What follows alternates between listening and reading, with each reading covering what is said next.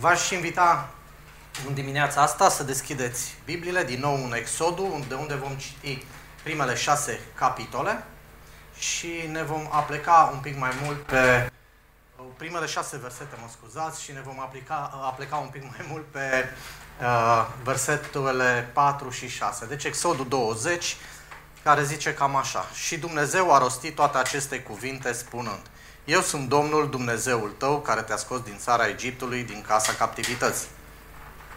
Să nu ai alți Dumnezei afară de mine. Să nu-ți faci chip cioplit, nici vreo înfățișare a lucrurilor care sunt sus în ceruri sau jos pe pământ sau în apele de sub pământ.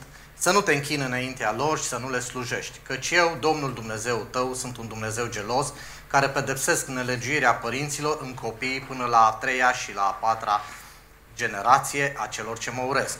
Și mă îndur până la a mia generație de cei ce mă iubesc și păzesc poruncile mele. Mă îndur până la a mia generație de cei ce mă iubesc și păzesc poruncile mele și pedepsesc nelegiuirea părinților până în a treia sau a patra generație. La ce face referire? Categoric la primele două porunci care spun să nu ai Dumnezeu, alți Dumnezei afară de mine, să nu-ți faci chip cioplin, nici o împățișare a lucrurilor de sub cerul, de jos de pe pământ sau de sub apă, să te închine înaintea lor sau să le slujești. Dumnezeu e extrem de serios când e vorba de El, de suveranitatea Lui, de majestatea Lui. Suntem acum la a patra predică din uh, acest ciclu din uh, decalog sau legea morală. Și mă uitam aseară să văd ce înseamnă lege morală. Am tot folosit termenul ăsta de lege morală și m-am uitat aseară în Dex să văd explicația dicționarului explicativ al limbii română asupra acestui cuvânt. Și sună așa, ansamblu convingerilor, atitudinilor și deprinderilor fixate în principii, care reglementează raporturile indivizilor între ei. Deci este un ansamblu de convingeri, de atitudini și de, uh, de prinderi care fixează niște principii. Și pe baza acestor principii se stabilesc relațiile dintre indivizi. Exact asta a vrut Dumnezeu să facă cu noi. Nu vorbim de legi uh, doar ca lege în sine, ci vorbim de principiile care stau în spatele acestor legi. Și toate principiile care vin în spatele acestor legi, în special a decalogului, că despre el vorbim în perioada aceasta, vin și sunt izvorite direct din caracterul lui Dumnezeu. Este un subiect, ar zice unui sensibil. Eu zic că e un, un absolut natural să-l discutăm, pentru că uh, trăim într-o țară majoritate creștin-ortodoxă. Da? Mulți dintre noi avem un uh, trecut în Biserica Ortodoxă. Fie că am fost uh, practicanți ortodoxi sau pur și simplu ne-am născut acolo ca și creștini ortodoxi, avem de-a face cu lucrul ăsta. Trăim într-o țară în care în toate cartierele găsim câte o biserică, peste tot găsim troițe, simboluri ale creștinismului și ne mândrim cu lucrul ăsta. Și E absolut normal să ne aplecăm un pic mai mult pe această poruncă să nu-ți faci chip cioplit sau vreo înfățișare a lucrurilor care sunt sus în cerul sau jos pe pământ. Este un subiect sensibil, da și nu. Trebuie să-l facem sigur, cu cea mai mare reverență, cu cea mai mare răspundere de care putem da dovadă și să înțelegem exact care a fost planul lui Dumnezeu și unde suntem noi acum ca națiune sau ca și creștini evanghelici.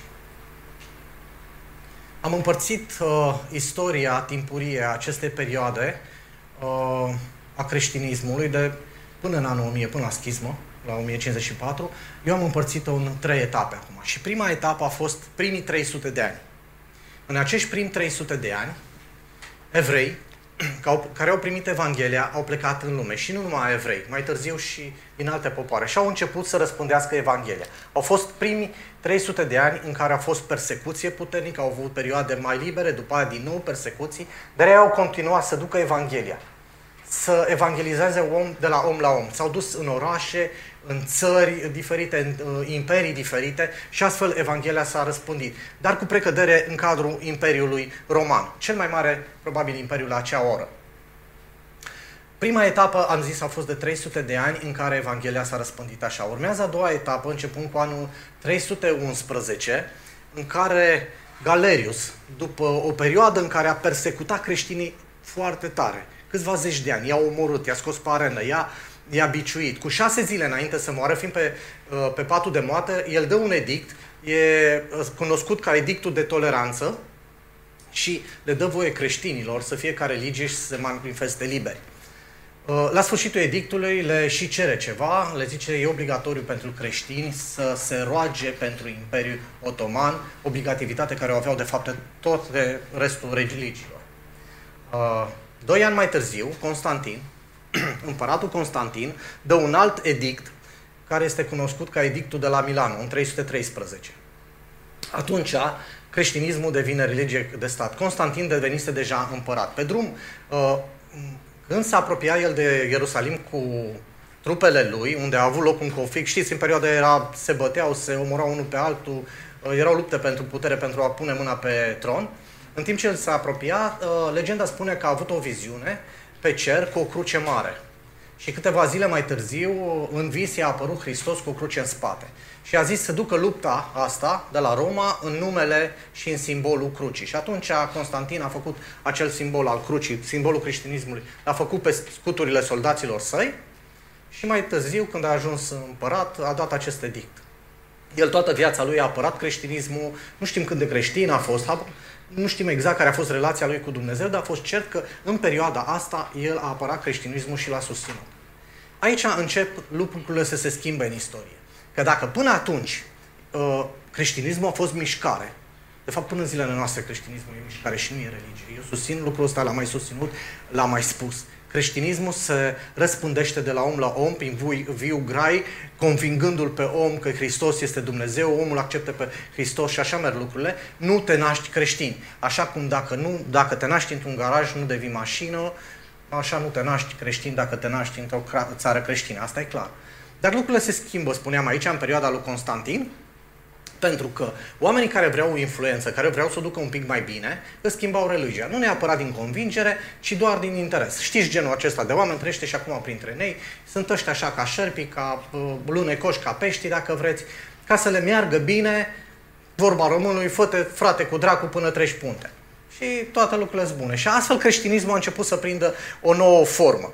Urmează a treia perioadă în creștinism, în istoria timpurie a creștinismului, care începe în anul 395 prin uh, Teodosie. Teodosie fiind împărat, el dă un edict, toate popoarele trebuie să se realieze credinței transmisă de apostolul Petru, zice în acel edict. Și astfel creștinizarea începe să se facă în mod forțat. Dacă până în 300 creștini au fost mereu uh, oprimați și bătuți și martirizați, din 395 lucrurile încep să se schimbe și au o altă turnură. Creștinii încep să forțeze pe cei care îi considerau ei păgâni să devină creștini. Și un al doilea edict, la fel de puternic, a fost dat de Justinian, Justinian cel Mare în anul 527. Justinian mai este cunoscut ca uh, cel care a finalizat construcția la Hagia Sofia da? cea care este în Turcia în zile de noastre și este moschee. Uh, acolo a avut loc și al doilea Sinedru de la Nicea. Acesta dă un edict asemănător. Ce se întâmplă în, în aceste perioade? Creștinizarea se face forțată, oamenii care aveau alte religii sunt botezați forțat, astfel încât să ajunge până acolo încât se inventează un dispozitiv de lemn, ca după botez să le deschidă gura forțat și să le dea împărtășanie, adică pâine cu vin. Astfel, ei considerau că întreg procesul de creștinizare a omului s-a săvârșit. Perioada asta e o perioadă dezastroasă pentru creștinism. Pentru că toți acei care aveau religii politeiste, adică se închinau la mai mulți zei și sunt forțați dintr-o dată să ajungă la o religie monoteistă, vin în cadrul creștinismului cu bagajul lor de cunoștințe și îl aduc aici. Adică, în acea perioadă, unii dintre ei au cercetat Scripturile. Și acolo au găsit diferite, diferite povestiri, similitudini, personaje care au existat. Au găsit-o pe Maria și din uh, zeița fertilității au transformat-o în pururea fecioară și așa mai departe. I-au, făcut, i-au dedicat un capitol întreg ei. Uh, au găsit uh, balaurul pe Sfântul Gheorghe în, uh, în apocrife și l-au luat și l-au transformat și pe ăsta într-o zeitate. Uh, și așa mai departe. Denar, care era zeul focului, uh, al ploii, zeul ploii, uh, a devenit Sfântul Ilie și așa mai departe. Știți că romanii aveau mii de zeități, aveau câteva principale, Jupiter, Mercur și așa mai departe, și alte multe secundare și erau permise toate în religia lor. Și astfel creștinismul a început să se schimbe. De fapt, creștinismul a început să se schimbe pe undeva prin secolul V, când uh, apar primele uh, clădiri pictate. După ce Constantin a făcut ca religie de stat creștinismul, creștiniștii nu s-au mai întâlnit prin case sau prin peșteri, prin grote sau mai știu pe unde, au început să aibă sediile lor de cult, clădirile lor. Ei, prin secolul V, aceste clădiri încet, încet au început să devină uh, pictate. Leon al III-lea își dă seama prin secolul VIII uh, că lucrurile nu merg pe făgașul cel bun. De ce?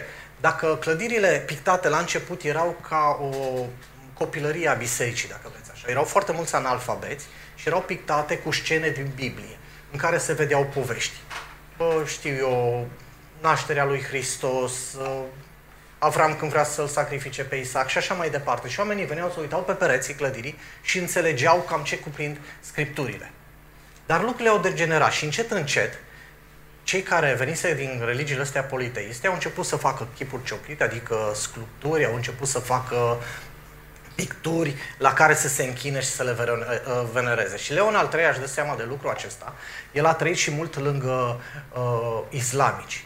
Știți că islamicii spun despre noi creștinii că suntem păgâni. Turcii ne numeau gheauri. Uh, motivul principal pentru care ei ne consideră așa, e, ei au aceeași bază a cărții. Coranul pleacă din Tora și din Vechiul Testament și Noul Testament un pic, da? cu uh, schimbările făcute de Mohamed. Nici ei nu au voie să facă înfățișări a lui Dumnezeu, care Dumnezeu este Duh. Ei văzând la creștini că apar tot felul de înfățișări, tot felul de, de sculpturi la care oamenii se închineau, îi consideră pe ei păgâni. Și până în zilele noastre se întâmplă același lucru, ne consideră păgâni pentru acest lucru. Leon a trăit mult lângă ele, a primit multe acuze de la, de la islamici și atunci vine și face o reformă. Reforma aceasta se numește reforma iconoclastă. E format, cuvântul e format din doi termeni grecesc, care eikon, imagine, și clasma, distrugere. Ce fac ei în perioada asta? Între 726 și 843 încep să distrugă tot ce ține de icoane, de reprezentări uh, grafice ale Dumnezeu de prin toate bisericile. Lucrul ăsta se întâmplă până la al doilea conciliu de la Nicea, acolo au fost și niște jocuri politice, nu intru în amănunte, cert e că uh, curentul ăsta de iconoclasm este considerat erezie. Și se revine în Biserica Bizantină la vechile tradiții și la vechile obiceiuri de a picta sfinți, a sculpta diverse imagini și te a uh, închina înaintea lor. În versetul 4 din uh, Exod zice așa, să nu-ți faci chip cioplit, nici vreo înfățișare a lucrurilor care sunt sus în cerul. Aș vrea să ne oprim peste, pentru două cuvinte, care pentru, și pentru Leon al treilea au fost importante și pentru noi ar trebui să fie la fel de importante. Primul cuvânt e chip cioplit, tradus în românește, țelam în ebraică, care înseamnă dimensiune 3D. Un chip sculptat într-o piatră, într-un lemn sau uh, ceva de genul acesta, un alt, într-un alt material. Și al doilea cuvânt este înfățișare, care uh, în uh, text original e temural, adică o imagine bidimensională, 2D, cum ar fi o, o pictură murală, o pictură pe pânză, o fotografie, tot ce vreți dumneavoastră din acest, de acest fel. Deci Leon descoperind lucrurile astea în Biblie și nu numai aceste pasaje, începe să ducă o luptă împotriva uh, icoanelor să le distrugă. În Faptele Apostole 17 cu 29, cuvântul lui Dumnezeu ne zice așa. Fiindcă suntem vlăstare ale lui Dumnezeu, nu trebuie să credem că Dumnezeu este asemenea aurului sau argintului sau a pietrei cioplite, prin îndemânarea și iscusința omului. Deci pentru că suntem vlăstare ale lui Dumnezeu, n-ar trebui să credem că suntem asemenea lor.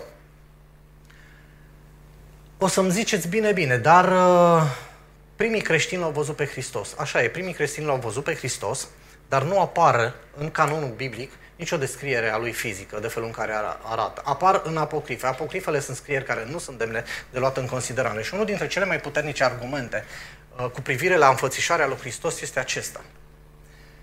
Primii creștini și primii apostoli au fost evrei.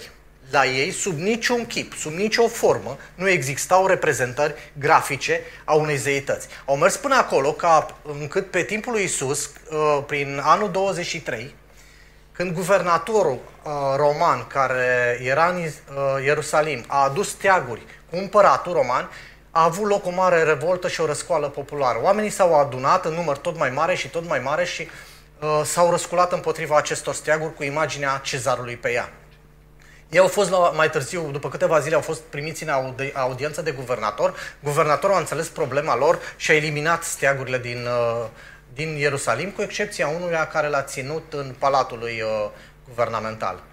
Uh, din nou lumea s-a adunat, din nou lumea a manifestat și acel uh, drapel a fost eliminat. Dacă vă aduceți aminte, Isus, la un moment dat, se duce în templu, e foarte furios pe schimbătorii de bani, zice, ați făcut din casa tatălui meu peștere de tâlhari, își face un, ștergar din, un bici din ștergare și începe să-i gonească pe toți afară. Ce rol aveau acei schimbători de bani acolo?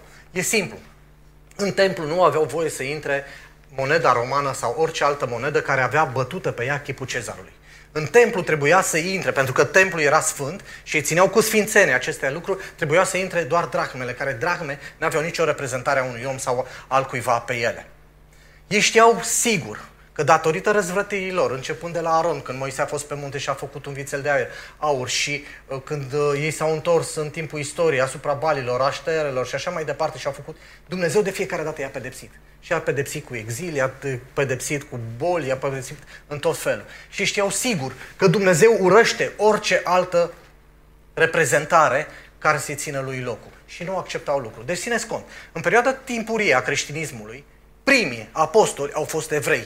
Ei oriunde s-au dus, au mers cu principiul acesta. Dumnezeu este Duh, lui Dumnezeu ne închinăm în Duh și în adevăr, fără vreo înfățișare a Lui sau a lucrurilor care ar ține de El. Moise, când i-a cerut să-i vadă fața lui Dumnezeu, Dumnezeu i-a zis că nu i-o arătă că o să moară. L-a ascuns într-o cropătură și Moise a putut să vadă doar umbra lui Dumnezeu din spate cum a trecut. Nici un om n-a văzut cum arată Dumnezeu la față cu adevărat. Cu atât mai puțin noi. Noi știm că uh, în uh, toată arta asta de iconografie, la început primele modele au fost uh, oameni din jurul lor. Știu, de exemplu, că Nicolae Grigorescu, când picta una din uh, mănăstiri, și-a folosit autoportretul, a folosit un uh, copil dintr-un sat ca model pentru prung, a folosit o doamnă, o țărancă dintr-o localitate ca să înfățișeze pe Maria și așa mai departe. Și se știe în istoria artelor că artiștii au folosit model, mereu modele pentru a reprezenta uh, zeitățile și Dumnezeu, pe Dumnezeu și pe cei apropiați lui. George Coșbuc, în uh, elementele literaturii populare, la pagina 253, zice așa – Așa Dumnezeu e Duh și după legile bisericei nu ar trebui să-L zugrăvim în chip de om bătrân, cum se face, cu toate acestea prin sfintele icoane. Deși George Coșbuc și-a dat seama că ceva lucruri nu prea stau bine. Și am fost uimit să aflu că nici Eminescu n-a fost foarte fericit cu genul acesta de, de reprezentări. În uh, panorama deșertăciunilor, Eminescu zice așa – încurcatele sofisme nu explic a ta ființă și asupra cugetăriți pe mulți moartea i-a surprins. Oamenii au făcut chipuri ce ziceau că seamăn ție, te-au săpat în munți de piatră, te-au sculptat într-o cutie, aici erai zidit din stânce, colo așchi de, de lemn sfânt. Și apoi vrură ca din chipuți să explice toate. Mută la rugare și la hulă idola de ei făcută. Și Eminescu mai are vreo două, trei poezii în care uh, menționează idolatria care există în Biserica Bizantină prin uh, sculpturi, imagini și așa mai, așa mai departe.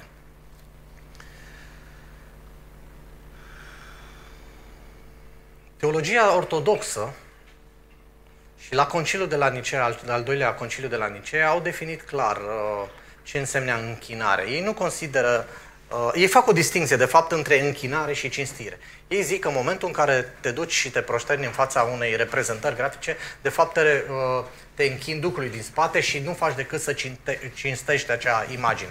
Dar să fim serioși. Acum toți care ați fost prin biserică, să vă uitați la televizor, știți că lucrurile nu stau deloc așa.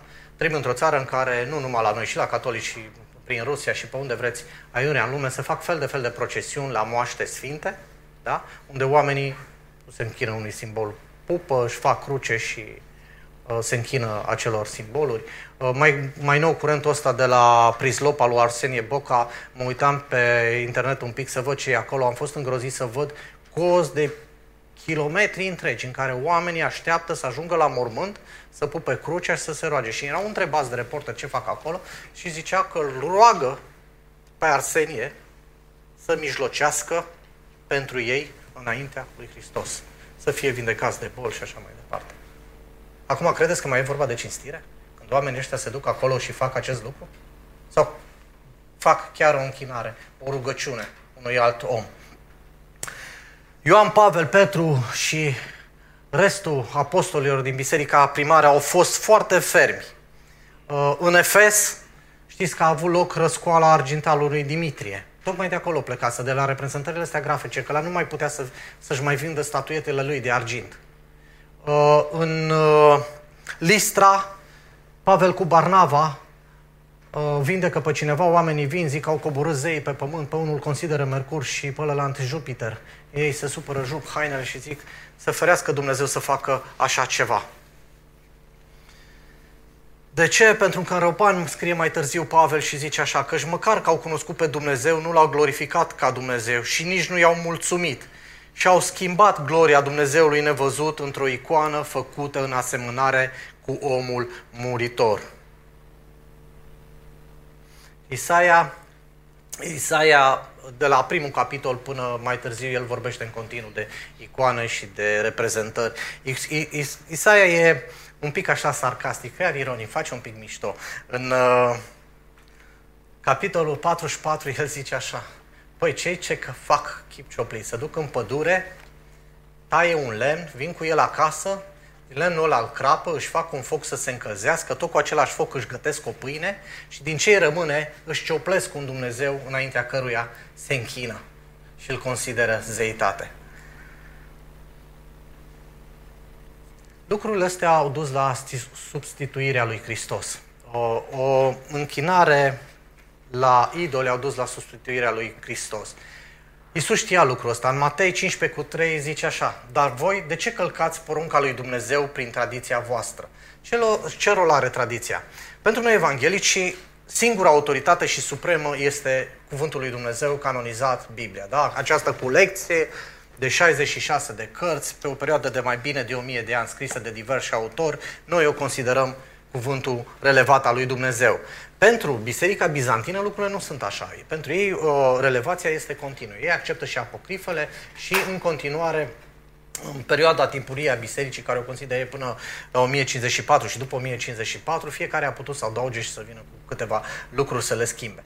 Astfel, la Biserica Bizantină există cuvântul lui Dumnezeu și tradiția lucru pe care Hristos a știut dintotdeauna, nu era Dumnezeu și a știut. Același lucru îl făceau și evrei. Aduceau tradiția lor în discuții pe lângă legile care le lăsase prin Moise.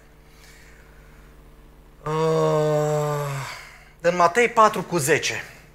Atunci Iisus a zis, pleacă satanul, căci este scris, Domnului Dumnezeului tău să te închini și numai lui să îi slujești. Însuși Mântuitorul nostru a fost ispitit să facă o închinare înaintea altcuiva. Dar el se opune și zic ce pleacă satanul pentru că este scris numai Domnului Dumnezeului să te închini. La ce face referire? Tot la decalog și la partea asta de legi morale date de Dumnezeu dinainte. Ieremia 2 cu 13. Căci poporul meu a făcut două păcate. M-au părăsit pe mine, izvorul apelor vii, și și-au săpat puțuri, puțuri crăpate care nu țin apa. Hristos a fost înlocuit cu puțuri crăpate care nu țin apa. A fost înlocuit de icoane, icoane făcătoare de minuni, a fost înlocuit cu locașuri de cult, cu mănăstiri, cu locuri unde se moaște, locuri unde oamenii fac pelerinaje. Hristosul viu și adevărat a fost înlocuit cu toate aceste lucruri. Sunt puțuri secate, sunt puțuri crăpate, sunt puțuri care nu țin apă. Biblia învață că închinarea trebuie să fie adusă numai lui Dumnezeu. Și aici vin cu un alt exemplu al lui Ioan. O să citesc din Apocalipsa, capitolul 22, versetele 8 și 9, partea a doua din versetul 8 și 9, care zice așa. M-am aruncat la picioarele îngerului care mi le-a arătat, ca să mă închin lui, dar el mi-a zis, ferește să se faci una ca asta. Eu sunt împreună slujitor cu tine și cu frații tăi prorocii și cu cei care păzesc cuvintele din cartea aceasta. Închinete lui Dumnezeu. Deci apostolul Ioan, și în capitolul 19 găsim uh, lucrul acesta cu trei capitole mai devreme, era să facă o mare prostie. Era să facă prostia de a se închina unui înger. Și îngerul îi zice, nu fă lucrul ăsta. Singurul căruia trebuie să te închini, în, căru- în fața căruia trebuie să te proșteni, e Dumnezeu și atât. Nu e icoană, nu e simbol a cuiva, nu e o moaște, nu e un loc de cult, adică, știu, mănăstirile din nordul Moldovei sau de pe Valea Prahovei sau uh, de pe Valea Oltului sau mai știu eu pe unde ci doar lui Dumnezeu. Nimic nu e mai sfânt decât Dumnezeu și nimic nu este mai puțin sfânt pe pământ decât orice alt loc. O biserică ortodoxă, evanghelică, nu e mai sfântă decât trotuarul pe care merg. Cu nimic. E doar o clădire. Biserica e sfântă prin oameni. De ce? Pentru că Hristos a făcut din noi biserica Lui. Noi suntem eclesia, noi suntem adunarea celor ieșiți afară care facem ca lucrurile să fie uh, sfinte. Ioan a avut un mare noroc. A avut un mare noroc pentru că un înger i-a descoperit toate lucrurile astea. Dacă i-ar fi făcut un protopop, un episcop, un arhiereu sau un alt preasfințit, ăla ar fi primit închinare. E o închinare la oameni. V-am mai zis, vin dintr-o biserică ortodoxă, cunosc în mare parte riturile de acolo și știu că oamenii se închină. Eram odată la o biserică pe Mureșenilor, la Oastea Domnului și venise un episcop și cei care, în timp ce el treceau, ei cântau un cântec și ziceau și miluiește-ne pe noi, episcope și uh, mijlocește înaintea lui Hristos pentru noi păcătoși. Mi s-a părut dezgustător atunci. Oameni se proșteneau în fața altor oameni ca acei oameni să facă uh, o mijlocire pentru ei. Lucrurile astea au apărut în secolul V, când în biserică a reapărut preoția aduse de la uh, triburile păgâne, atunci a reapărut altarul cu perdeaua, altarul acela în care perdeaua a rupt-o Hristos în momentul în care a fost răstignit. A reapărut.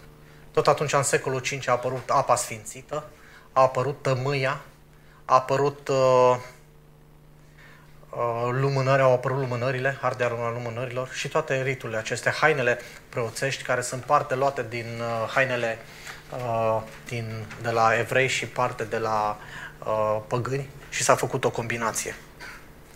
Închinarea nu are de-a face cu biserica, cu clădirea, ci are de-a face cu viața. Închinarea se întâmplă nu duminica, nu în biserică, nu într-un loc. Închinarea, a zis Hristos, du-te în cămăruța ta, acolo unde nu te vede nimeni, și proșternă-te înaintea lui Dumnezeu. Tântește-te pe burtă. Ai uh, proșterne să te pui pe burtă și predă-te total în fața Dumnezeului viu. Asta e închinarea. Închinarea e încă măruța ta. Știți când Hristos a fost cu femeia samariteancă și l-a întrebat unde să ne rugăm? Unii zic să ne închinăm la munte, alții zic să ne închinăm la Ierusalim și Hristos zice adevărat, adevărat spun că închinătorii adevărat se vor închina Tatălui în duh și în adevăr. Nu te voi mai închina nici la Sion, nici la Ierusalim, nici la Meca, nici la Prislop, ci te vei închina în duh și în adevăr. Părerea lui Dumnezeu despre tămâie și daruri și lucruri de genul ăsta a scris-o Isaia în, uh, în primul capitol, versetele 13 și 14. Isaia a fost foarte curajos. El a scris-o în perioada în care Alexandru cel Mare cucerea lumea și căra după el 20 de căruțe pline cu tămâie. El zicea că zeii trebuie satisfăcuți din belșug cu miroși de tămâie și ar da multă, foarte multă tămâie zeilor. Isaia zice așa, nu mai aduceți uh, daruri nefolositoare, căci m-am dezgustat de tămâie. Nu vreau luni noi, sabate și adunări de sărbătoare. Nu pot să văd nelăgiuirea unită cu sărbătoarea. Sufletul meu urăște luminile voastre, cele noi și sărbătorile voastre. Mi-au ajuns o povară, nu le mai pot suferi. Asta zice prorocul Isaia din partea lui Dumnezeu pentru poporul Israel. Și pe mine m-a dus cu gândul la sărbătorile noastre. M-am uitat în calendarul creștin ortodox, eu sunt un mare norocos sau norocos, nu știu cum vreți să o luați. Dacă ești ortodox și e ziua numelui tău, trebuie să dai de băut și trebuie să faci cinste mereu. Pe mine mă cheamă apostol. Pe lângă Sergiu am două nume, Apostol Sergiu. Dacă mă uit în calendarul ortodox, sunt plin de Sfântul Apostol. Ar trebui să dau de băut și să fac cinste oamenilor mereu. Calendarul ortodox e plin de sărbători. Cu cruce roșie, cu cruce neagră, sărbătoare mai mare, mai mică, e plin. Dar încă de pe vremea lui Isaia, Dumnezeu zicea că El este sătul de sărbătorile noastre. M-am gândit în zilele noastre. Uitați-vă la televizor, în perioada Crăciunului, când noi sărbătorim nașterea Domnului. Uitați-vă în perioada Paștelui, da? Când noi sărbătorim crucificarea lui Hristos. Știrile, exceptând anul ăsta că a fost pandemie, tot timpul sunt pline de ce, unde se duce lumea, în ce cluburi dansează, la ce petreceri participă. Sărbătoarea nașterii Domnului, sărbătoarea învierii lui Hristos, în zilele noastre, e asociată cu o sărbătoare umană, care are de face cu discotecă, cu club, cu petrecere, cu mai știu eu ce. Nimic departe de ce era pe timpul lui Isaia.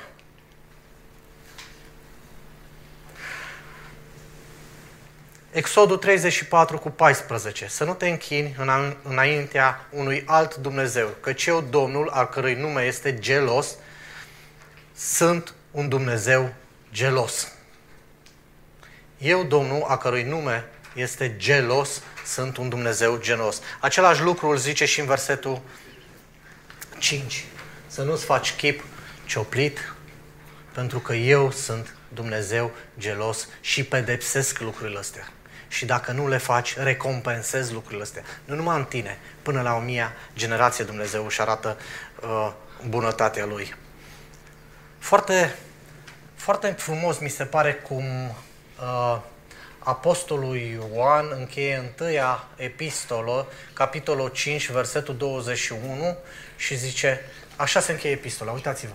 E, e într-un mod fantastic se încheie. Copilașilor, nu vă faceți idoli. Amin.